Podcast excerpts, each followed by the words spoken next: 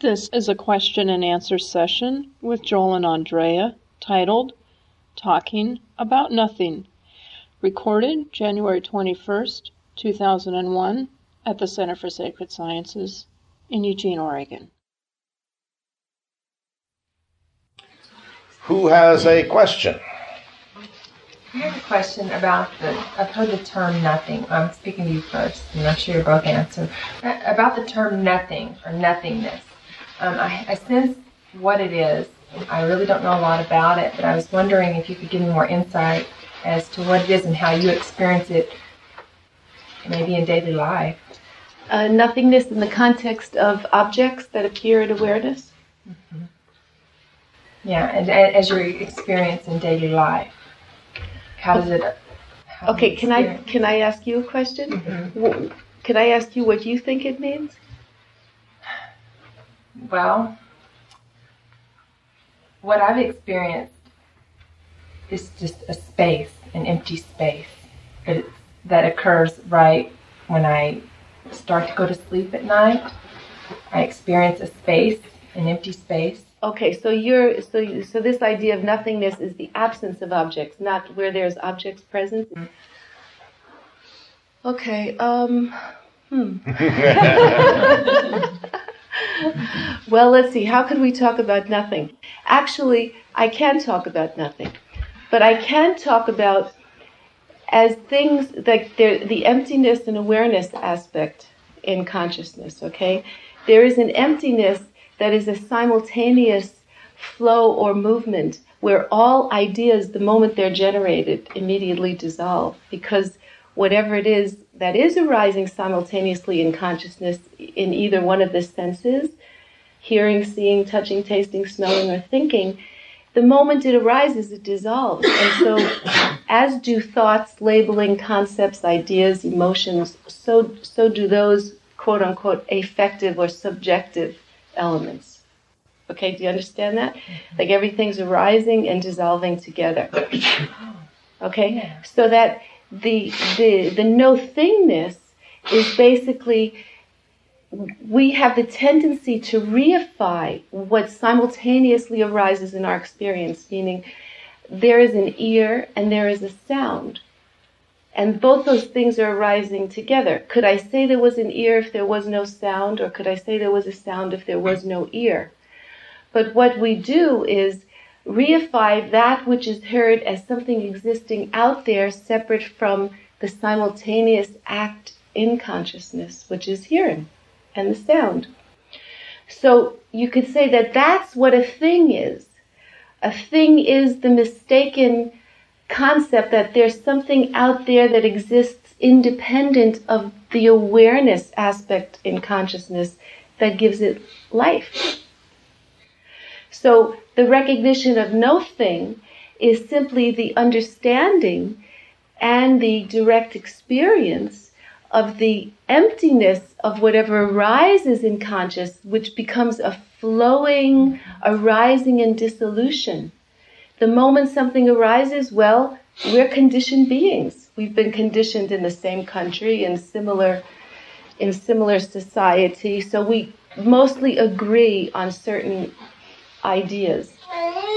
The way things appear, let's put it that way. We have similar experiences because we have been conditioned in similar ways.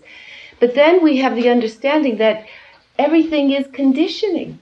So that the way we're viewing things and the way we're experiencing the world is based on our conditioning. So then the concept of nothingness becomes a little bit imbued or enriched with the understanding that whatever my mind, my conditioned mind, does with whatever the experience is, that that is not a permanent and solid thing. It's immensely flexible. And so then I begin to not take my own thoughts or naming or labeling of things so seriously because I know that next week all my ideas are going to change and so are yours. And what we think one day might be different the next. And there's the direct experience of the impermanence or the, the flowing quality of all experience so that when something arises in awareness, even if there's a labeling, Even if there's a reification, one recognizes that and doesn't cling to it and just lets that dissolve. You cannot stop conceptualizing and making things. You have a mind. Human minds, this is what human minds do. They conceptualize and make things up. But when you know that those things are arbitrary and very flexible objects in awareness, you remain grounded in the awareness in which that object or that idea or that thing, no difference, your idea and that thing are arising simultaneously. They arise and they dissolve. But you stay in the ground of your awareness or in the ground of awareness where everything arises and everything dissolves. So that's how I would speak about nothing. That makes sense. The rise and fall, the dissolving. I, I understand that. And that's conditional. The arising is conditional. It's con- circumstances that are coming together, and that is appearing, quote unquote, out there, and there are circumstances that are coming together in, quote unquote, in here, that are appearing in terms of how things are labeled and named, and then tomorrow's another day, and there's more interdependence of ideas and experience, and then you see things a little differently. So, what it's doing is it's not jumping to either extreme, saying that things do not appear, nor is it saying that things are any particular solid way as existing. So, it's acknowledging appearance and the emptiness of appearance. That makes sense. Simultaneous. Yes. Okay. There's also, let me add, another uh, uh, aspect of the use of the term nothing.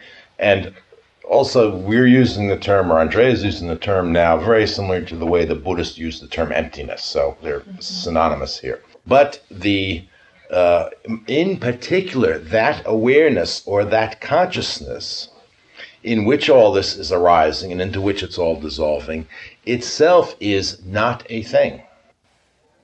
It is a nothing. And in our language, nothing has a kind of negative meaning. We say, "Oh, gee, there's nothing there," you know. but the, the we just don't have the proper word. This nothing is the nothing that is the potential fullness of everything. And you mentioned uh, falling asleep.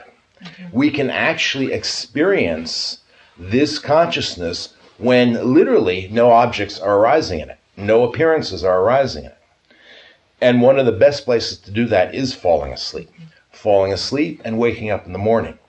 So it's a very um, precious opportunity to see, to, I shouldn't say to see, to experience that ground nakedly that Andrea is talking about.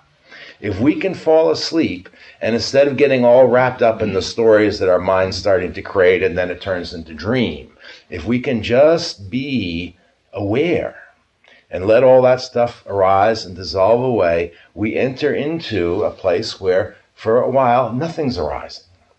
And then we have a direct experience that this of this awareness, this consciousness that is not a thing. And then we have that, at least a glimpse of that ground that everything does arise out of and dissolve back into. And that is who we truly are. We are not any of those particular appearances that are constantly coming and going. And to the degree to which we're practicing detachment with the objects that do arise in consciousness, to the degree to which we're recognizing the emptiness or um, uh, fluid, non solid ephemeral nature of all objects arising in our awareness, including our own thought processes, our own affective uh, feelings, sensations, the more we're detaching from those arisings, the more we can then, as awareness is without an object for a moment, the more we can direct awareness to awareness itself. Why? Because in that very process, it's so subtle that chances are objects are going to arise there. so that you're pointing awareness to awareness, but then you're going to have a thought about it, or you're going to have a feeling about it, or an excitement, or something. And right there is so subtle. You have to be equally subtle in being able to detach from whatever arises in that space. So that's why the more we're practicing this uh, becoming uh, familiar with this flow of emptiness with objects and awareness, the more there's the probability or the developed capacity to turn awareness on awareness and not be distracted. Because it's scary. People talk about the fear, and that fear is there because the mind is grasping on to naming things all the time and thinking it exists in relation to those things. So then, when you're when you're doing the practice and you're doing it well, then there's the space that opens up. So right there, you you need to be able to be subtle, to be with your fear, to be with whatever arises there, and not be distracted by it. So that's in proportion to your capacity to detach from all the things that arise in awareness, including all fear, sensation, uh, aversion, attraction. Things we want, things we don't want. The more we're paying attention and just letting everything come and go, the more then in turning awareness on awareness, you can be really right there what came out of that experience, or one of those experiences for me, was a new mantra. It goes, I am everything, I know nothing. And I really feel a great sense of peace when I say that. So I understand now, after hearing you more, why I feel that way. So the am, the am aspect of it. Right? now I'll give you a further step for that practice. Okay. You're saying the mantra that mm-hmm. gives you the sense of peace. Now listen to the mantra. Do you say it vocally or just in your mind or I say it vocally. Okay. Listen to the mantra and how's it go? I am um, I am everything, I know nothing. Okay. I am everything.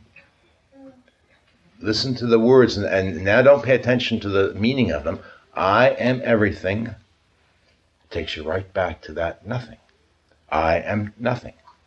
The words themselves, the sound, just the naked sound, arises out of that nothing and takes you back to that nothing. So if you say the mantra and progressively give more and more space between the mantra and allow the mantra, just the words, to constantly bring you back to awareness of that space of awareness. So then you won't just have the feeling or the idea about it to remind you of a past experience. It'll take you right back to the experience right now, in this moment. And that is true, by the way, of everything. The sound of a gong, a bird chirping, a dog barking. Every thought, every phenomena has the ability, if we can pay attention, it shows us where it comes from. That's consciousness, and it returns to consciousness. So we can use anything to that. But a mantra is good. A mantra focuses your attention. You get rid of other distractions, and then just try to follow that. Because when you say, I am nothing, it's no longer words at the end of that. I am nothing. There it is. It's opened up for you. You see what I'm talking about? Thank you. I, I, see Wesley there. He's fighting his hand. His hand wants to jump up. I am nothing but, but, but. yes, here comes the but. I thought I heard, Andrea, I thought I heard you indicate that the. I mean, I literally don't know what I'm talking about here, but when we're aware of our awareness, uh-huh. it's not our awareness, is it? That we're aware of? No. Let me just clarify something. I see the tendency in many people well, it's the tendency in the mind of projection to think that awareness is something outside of your very own ordinary awareness. So that's why I use the word my awareness or your awareness. It's not that it's something personal that just belongs to you and no one else. It's simply that there's only one consciousness. So, but if you're if you're looking for enlightenment in someone else's consciousness, you're making a big mistake. Eh. That could be your teacher, that could be the book you're reading about the Buddha or about Christ or Muhammad. there's only one consciousness. It's in your direct awareness in that very moment, what Joel was just pointing to in terms of right there, in the direct experience, not in a reference to it from the past or in anticipation of the future. It's right there. So, what's right there? Your very own ordinary awareness is what's right there. That's why I say your. So that awareness that is yours is one awareness, it's everyone's. But as long as you're existing in a sense of duality, where it's something out there that you need to get, then what is that? That is the delusion that's pushing you out of the presence of awareness into the future of anticipation or into regret about the past, in which you identify with not being awake. That's not so complicated. You don't have to think about that. See, because if you stop trying to change the present, retrace the past, or anticipate the future, you are in the presence of the flow of awareness that is itself emptiness continuing and awareness continuing. It's the moment we grab on to something so, your awareness, your very own ordinary naked awareness.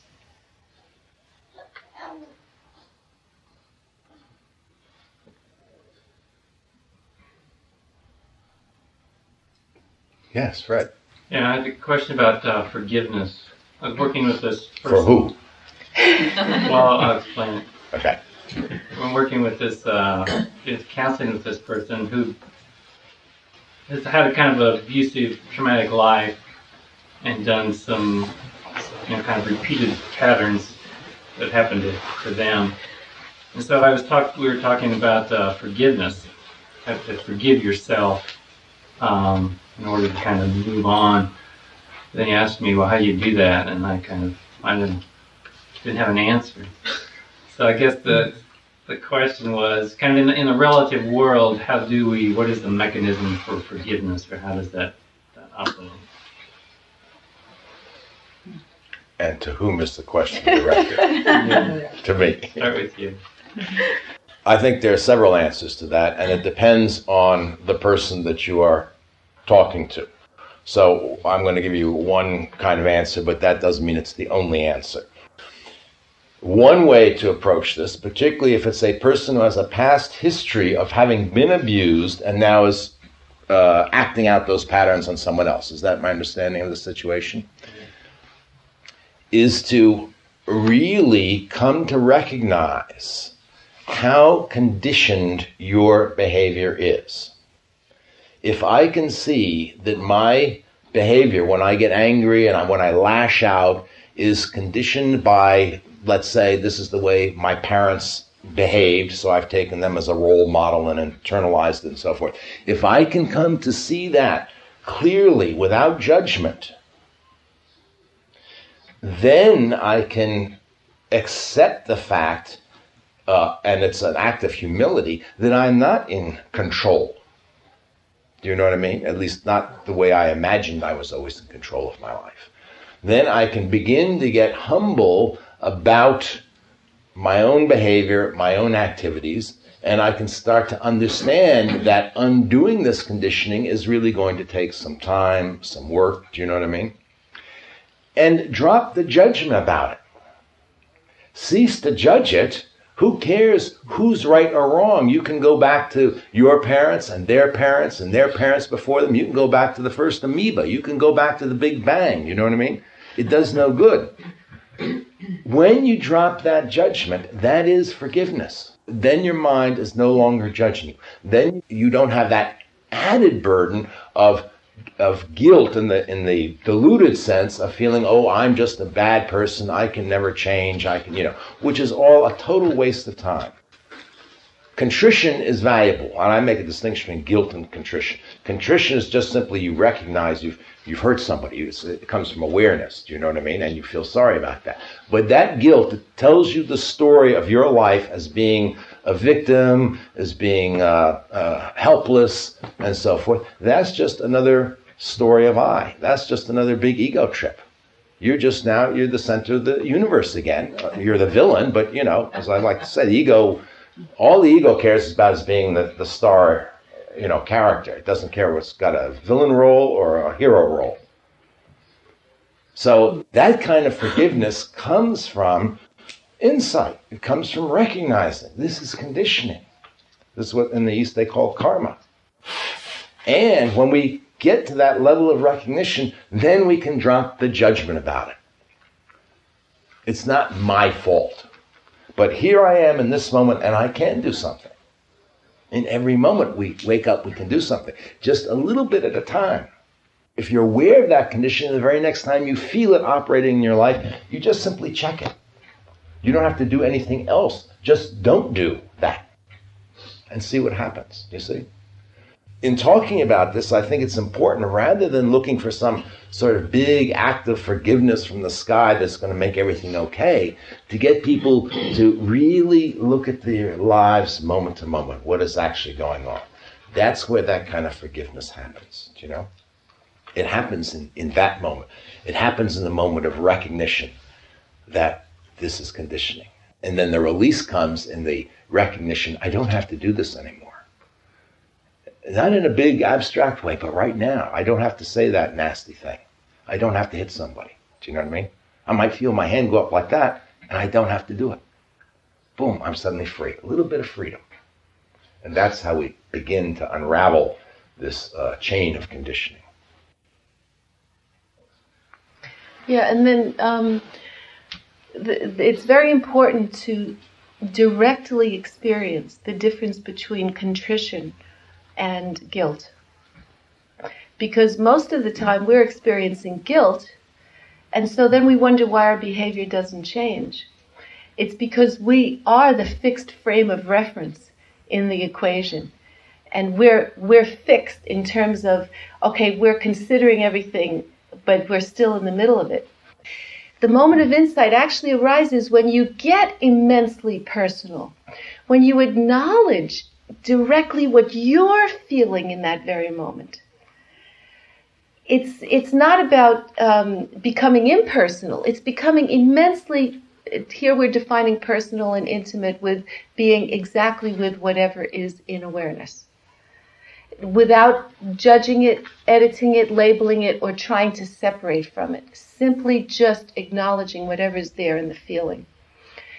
If we could do that, but usually we can't because something jumps in in our mind that says we shouldn't be experiencing what we're feeling. So we have to learn how to become immensely personal in acknowledging what's there. And then the moment we actually do that, we recognize that that's not only here, it's everywhere. That very thing that I'm experiencing is exactly what everyone else would be experiencing if they if this situation was similar. So when I can acknowledge something very deeply in myself, then I'm willing to acknowledge it very deeply in you. But if I can't acknowledge it in myself, I'm always threatened by letting you express that to me. And I'm not going to. I'm going to stop you in some way. And so that's where all the um, the complications of defense mechanism. Then it gets so. Then we try to retrace. What are we actually trying to retrace back to? To a moment of pure being with whatever is there, without editing it. And then, when I can do that, then I can say, "Oh, this is generic." Oh, this is universal. But first, I have to know it in me before I can give it away to the, to the universe. Otherwise, I'm pretending. See, this is the other great fear that there's something very beautiful in, in, the, in the heart of everyone, that we're afraid to know our true feelings because we don't want to cause any damage or harm to others. So a lot of our defense mechanisms are the intention is good, but the result isn't isn't so um, so skillful. The heart does not want to harm. So we have to learn how to bear enormous energies and uncomfortable, gross uh, conflicts so that we can actually bear that without distracting ourselves sideways by having thoughts about it or acting it out or to just simply become the space. And really, it is to become the space because if we think we exist as any particular point or identity, then we're going to bounce against that feeling is going to be molecules having no space hitting each other. So to ma- to make the space happen simply means to meditate the flow of emptiness and awareness, to let whatever's there simply flow through, arise and dissolve. Not to be fooled by thinking it exists as anything solid. That's becoming a space in which that can reveal itself and disappear. So we have to we have to create that space in, in our capacity to be present. Um, madness. I know that madness is always available, um, and I'm, I, I sense that there's some connectedness between madness and the, the state that uh, we attain uh, in meditation. And I would like to know if you can say anything about that. I'm, I'm going to go first on this one. Just a short thing. Yeah. Zorba says, a man needs a little madness in order to cut the rope and be free.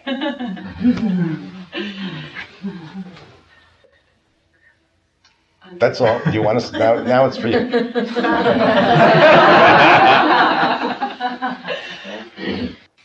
um, I guess we can't.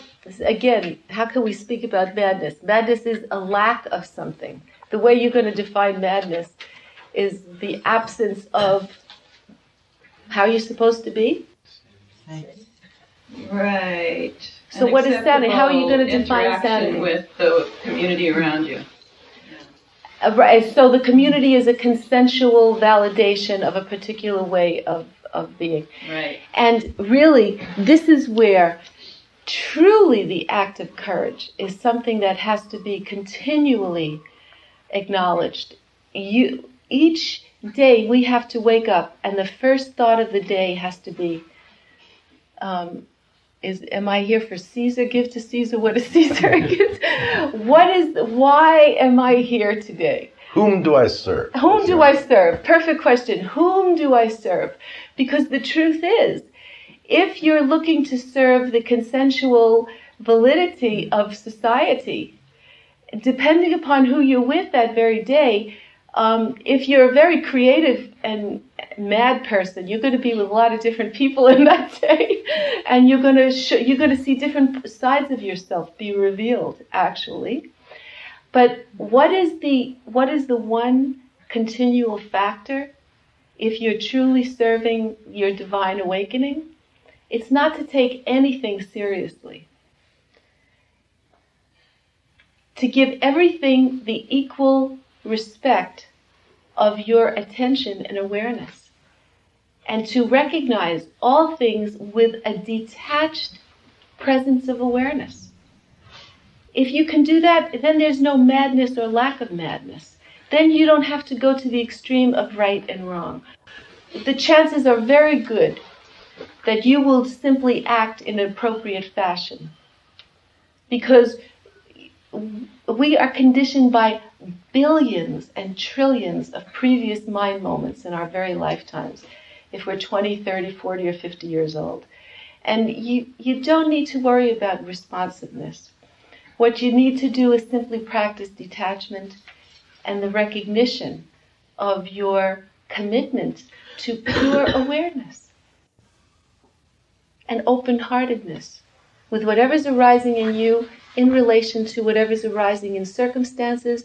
And if you don't get locked into the fixed frame of reference that you're the center of the world, you can then be in a flexible state where you can drop your own sense of, of point perspective and see where another person is coming from. Then you can really be appropriate. Because then you're not um, afraid to drop your position because you don't have one. but your awareness of your position arising, if a position arises in your mind, be it a thought, that's just a thought. Everything is equally seen as just objects arising in awareness, and you stay grounded in the very heart or space of awareness, then you're immensely appropriate, immensely mad, because none of it is real. Then you're totally insane. I think uh, this question of madness, though, is interesting because uh, I think for a lot of people this is a big obstacle in the path. That they are afraid that if they get into deep states of meditation or if they really try to practice what mystics talk about, they'll go crazy. And if you examine that, that usually means that you will lose control. And this is true because ultimately you're surrendering totally the delusion that you are in control. This is the, the, the key delusion here. Uh, uh, in the uh, Abrahamic traditions, they express it as you know the idea of self will as opposed to God's will. I mean, the, if you look at it from that point of view, the fact is God does everything. You don't do anything. There's only one will in the universe. You know. Uh, if you look at it from the point of view of um, Buddhism, for instance, it's Buddha nature just expressing itself. There's no individual you expressing some will uh, against somebody else's will. It, it appears that way under delusion, but it just isn't true. So this whole idea, uh, this sense of self-will that we are in control, is something that has to be surrendered. And I think, though, the as a practical matter, dealing with this is just simply to a pay attention and see how much of your life really is truly governed by your supposed self-will. That's the first thing, just through insight. So, for instance, one of the things that uh, people can start to look at immediately is the fact that almost everything we choose, we choose because we like it. And we never choose what we don't like. And when we start to watch our lives this way, it shows us how mechanical our lives really are. There's no freedom in that. Do you know what I mean? And then we can even watch for the moment that a decision is made and try and find who the decider is behind the decision. So, you know, you can do this like in a restaurant. Uh, you, let's say you got a menu. First of all, you eliminate all the things you don't like right away, and then maybe you have two things that are your favorite dishes on the menu. It's interesting to see how much agony people go through because they can't make up their minds. You know, I don't know if I want the you know the roasted sprouts or the or the prime rib. I mean, but then watch to see how that decision is made. You know, the waiter comes around and is waiting, and you're sitting there, and you just something comes out of your mouth if we watch this carefully, we see the decisions certainly are made, but who's the maker of them? Who's the decider? So it's through that kind of uh, specific, concrete insight in our daily lives that then we begin to understand we actually don't have all this control we're trying to hang on to. And that makes us relax. And then there are other things that you can do, uh, again, and take small steps to open this up. So, for instance, if you're a person who doesn't like, uh, shy about speaking publicly, do you know what I mean? Make a point to do it. This is what Zorba meant, you know, have a little madness. What's going to happen? Uh, the worst that everybody's going to happen is you'll make a fool of yourself and everybody go boo. So what? So take risks. I mean, we're talking about little things in life. The little things we're afraid to do, we're afraid because we won't be in control. It'll be spontaneous. In if we do that, we learn the joy of spontaneous activity, or we learn the joy, if we want to put it in uh, Western terms, of allowing the divine to express itself through us. And all of us actually know this at some point in our lives. I don't think I've ever met anybody who hasn't had some moment of singing, dancing, doing some kind of performance where something takes over. A sports uh, uh, activity, you know, uh, running, jogging, playing tennis, I don't care what it is. Something takes over. They feel that they are not doing it anymore. And how precious and how delightful that is. This is a true glimpse of reality here from a mystic's point of view. You could be a football player and not be interested in religion, mysticism, or nothing else, you know, but your body goes up and snatches that ball out of the air, that impossible catch, and you come down, and it's just grace. And we apply the word grace to that. It's graceful. And literally it is. So we know, you see, the thing is, we just think, oh, that was some serendipitous moment. How did that happen? Well, I couldn't possibly live my life that way. Why not? Why not? It's joy. Do you see? So we can deal with madness in little step by step ways. If we have a little bit of courage, we can put ourselves out there, we can observe, and we can, through that process, stop being afraid of madness. Stop being afraid of losing control. And we discover the very same situation that we were afraid of because we weren't going to be in control, we now long for. We long not to have this burden of the sense of I have to be in control all the time.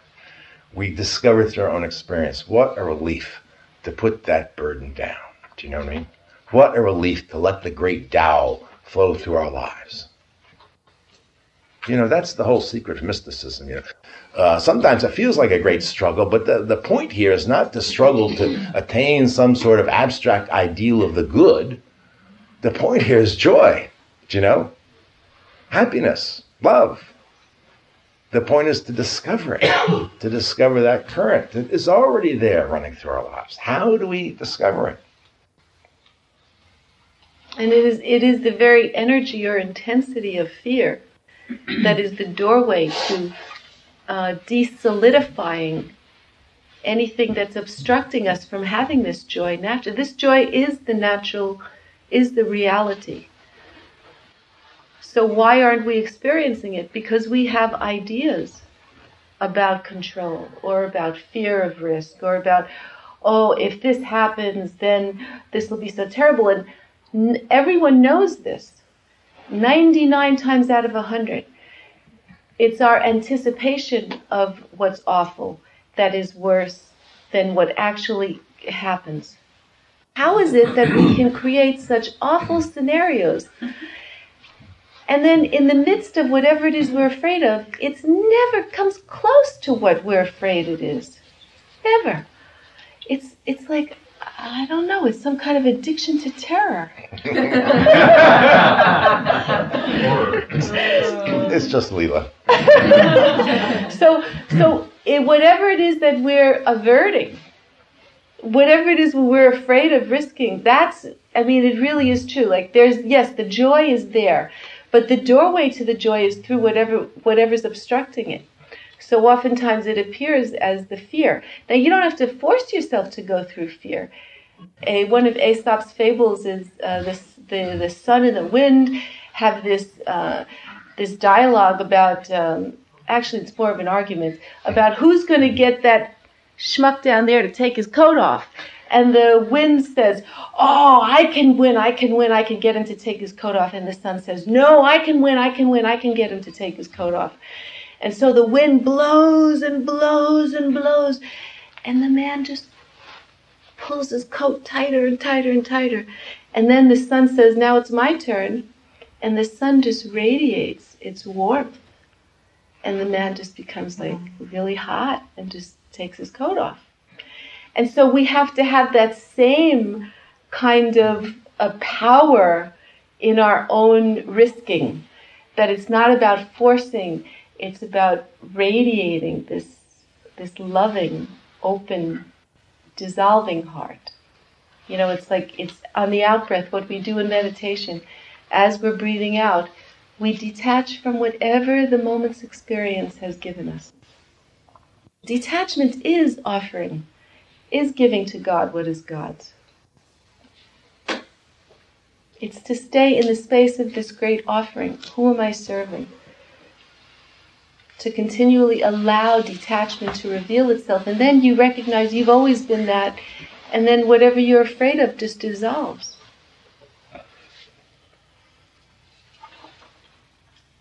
Yes. Related to decision making, and then also I was thinking the word discrimination. Um, ultimately, then, does it really matter whether or not we vote for Al Gore, Ralph Nader, or George W. Bush? And is it really going to matter who is going to be who is the president of the United States? If it if this is all really a play in consciousness, and ultimately it's all going to go back to consciousness, then does it matter who we choose for president? What do you think about the Carthage question? Should we go to war with Carthage or not? I don't know. I don't know what Carthage is. This was a burning question. I'm being serious now. This was a burning question in Rome about 100 BC. Carthage was Rome's rival, and they fought a, a series of wars. And there was an ongoing debate in the Roman Senate, uh, Senate about how to handle the problem of Carthage. I bring it up because nobody here gives a damn about Carthage. it was a burning question of the day. It was so important in that day. Do you know what I mean? It would have made the, the, the debate over whether Gore or Bush should be president look, uh, you know, stupid. I mean, this was, you know, the survival of Rome was at stake. Uh, there was one famous senator who, uh, every time he got up to give a speech about anything, he would begin with, Carthage must be destroyed. That was his line, you see. So is it important or is it not? It, it, this is really comes to the heart of the question about how we live our lives. Uh, ultimately speaking, what do you think? Does it in the in the life of the entire universe, from the Big Bang to the end, how important is whether Bush got elected or Al Gore? Not. Okay, this gives you a perspective. You know what I mean?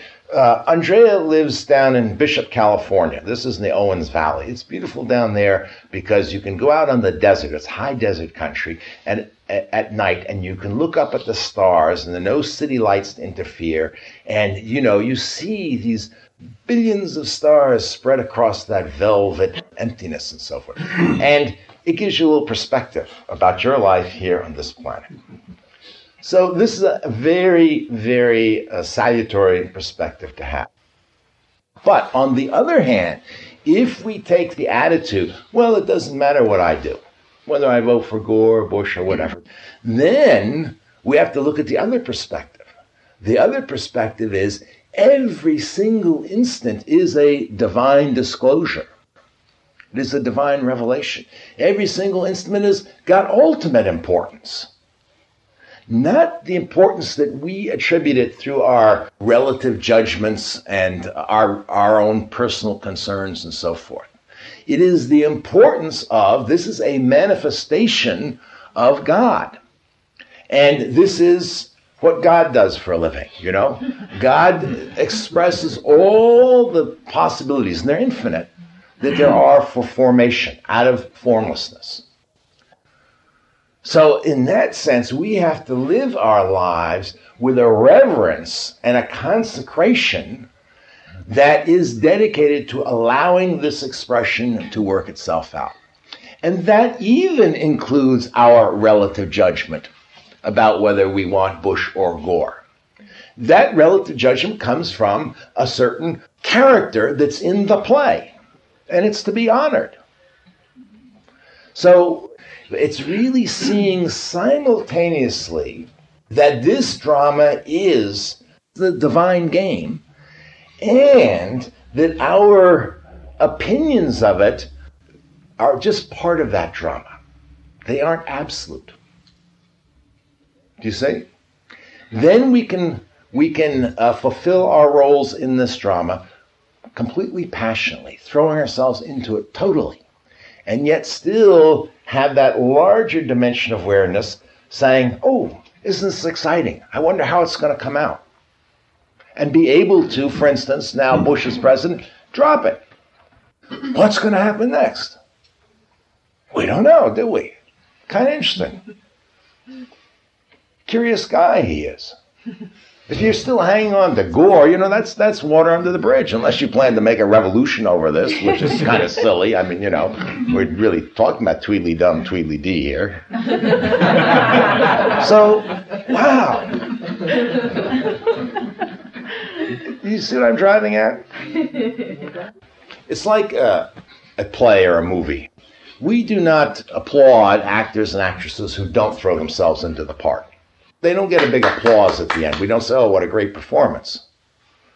So you have to play it. But actors and actresses never forget that they are actors in this movie or this play. Or if you do forget that, that is psychosis. No, that is true madness.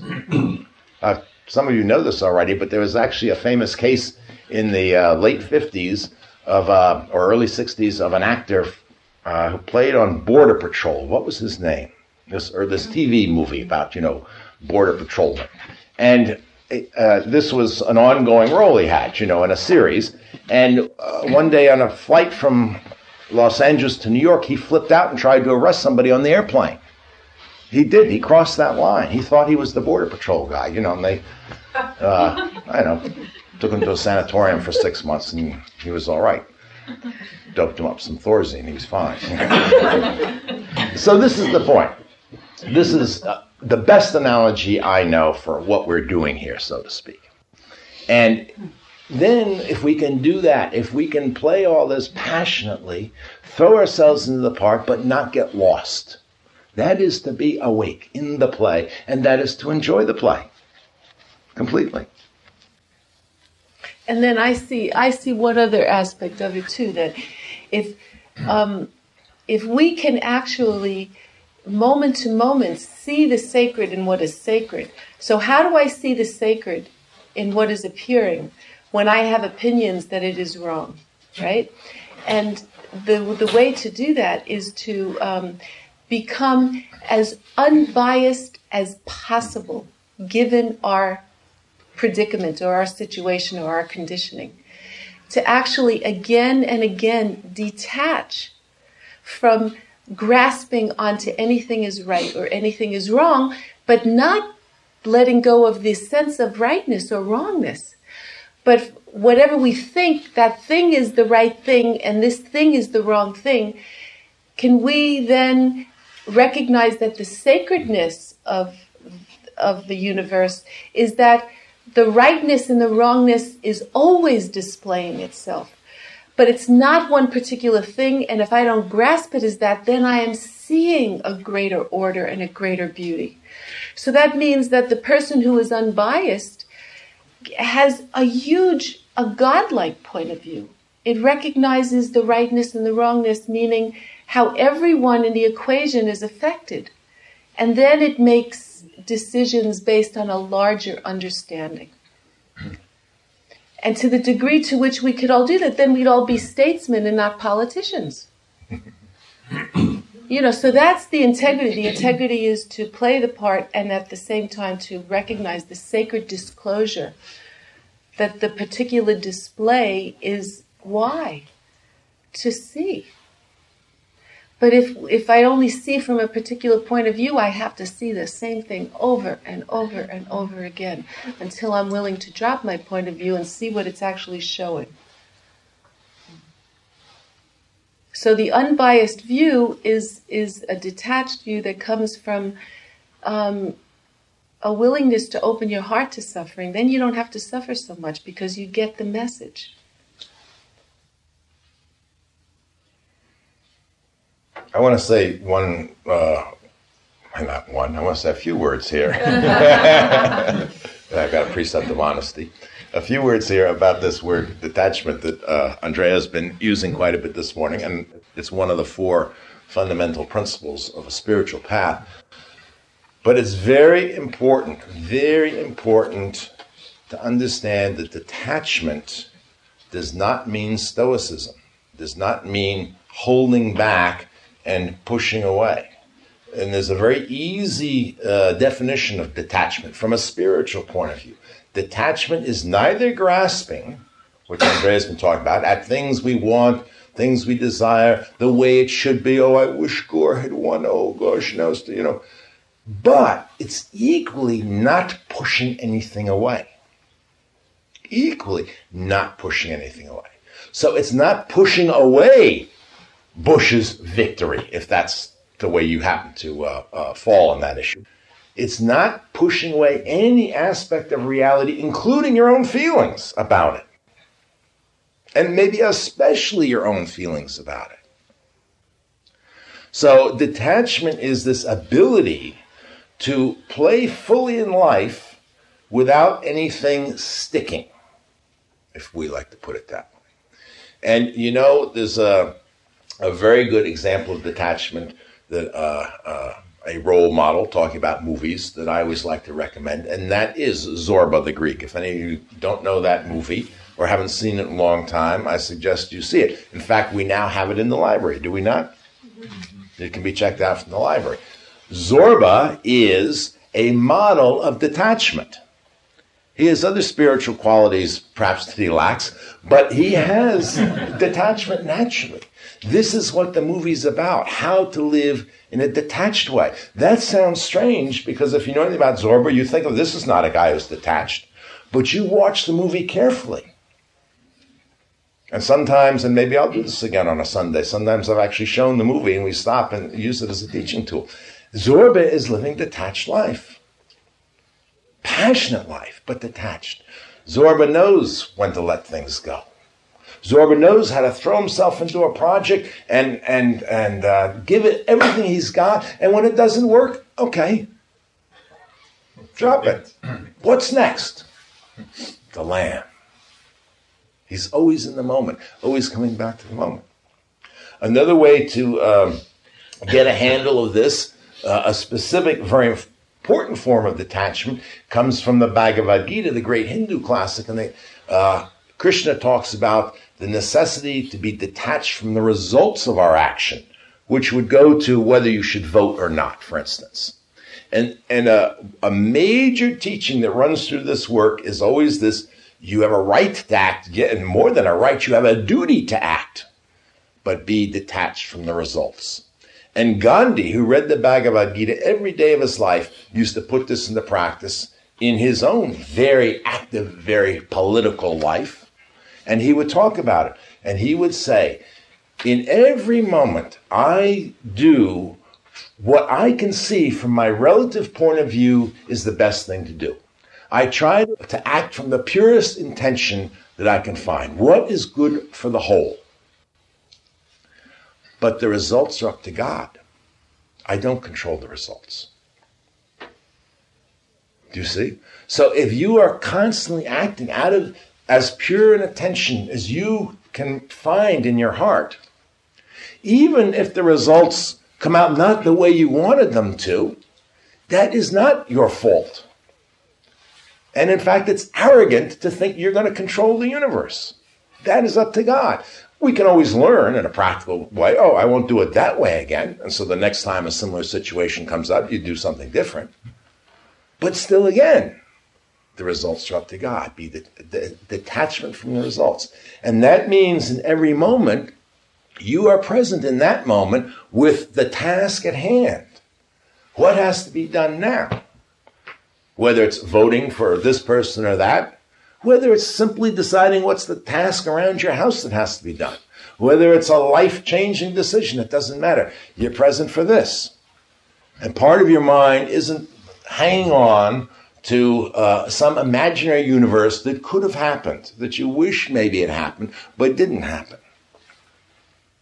So you're not clinging to the past here. You're not clinging to the, those results that didn't happen, that you wanted to happen. They're gone, gone with the wind. So th- th- this is the way we're always in the present. We're not part of our mind isn't going ahead saying, "Oh, I, I hope it comes out this way. Oh, I just hope I hope so and so wins the election." No, we're right here we cast our vote like a good citizen. And we go on. So, this understanding of detachment is really important. When you hear this word from either of us, or when you read it in mystical texts, and you will, because it is one of the, the most profound principles, please do not imagine it means you're supposed to make yourself somehow stoic about the world that you know that things should be able to happen in front of you that are horrifying and you should be able to sit there and have no emotional reaction. This is the ego's dream. Oh the ego would love that. No more suffering you know. Children can be slaughtered in front of me. The world won't bother you anymore. I mean you know That is that is the, the depth of delusion. That is not having a, a heart that's so totally open that you have the space to experience all that suffering that's in the world. That's what compassion means to suffer with. But it doesn't, it's you're experiencing the suffering, but it's no longer personal. That's why it's the end of suffering. Or I should say, you're experiencing the pain, the sorrow, the sadness, all that. But it's no longer mine. That's the recognition that frees you from suffering. And it actually frees us from this uh, the entire sense of duality. Um, when we have when we have to practice detachment, when we think about it, that there's uh, something or someone out there that we have to act right or wrong with, that's a relative level of caring. But the more we stay present for the true experience of what's actually arising and dissolving in awareness, the more the sense of self and others simply dissolves of its own. So the problem takes care of itself. So compassion actually is birthed into its absolute meaning. Just because you're doing the practice of liberating beings, to liberate all beings means to first to liberate all beings that appear in your own awareness. Your own thoughts, ideas, thoughts and ideas of others to, to give everything equal time of your attention and awareness and your passion and to let everything go because you know that all things are constantly being revealed. There's nothing else happening. So whether whatever we choose or not choose is totally irrelevant. There's only one show, and this is it. Ta-da!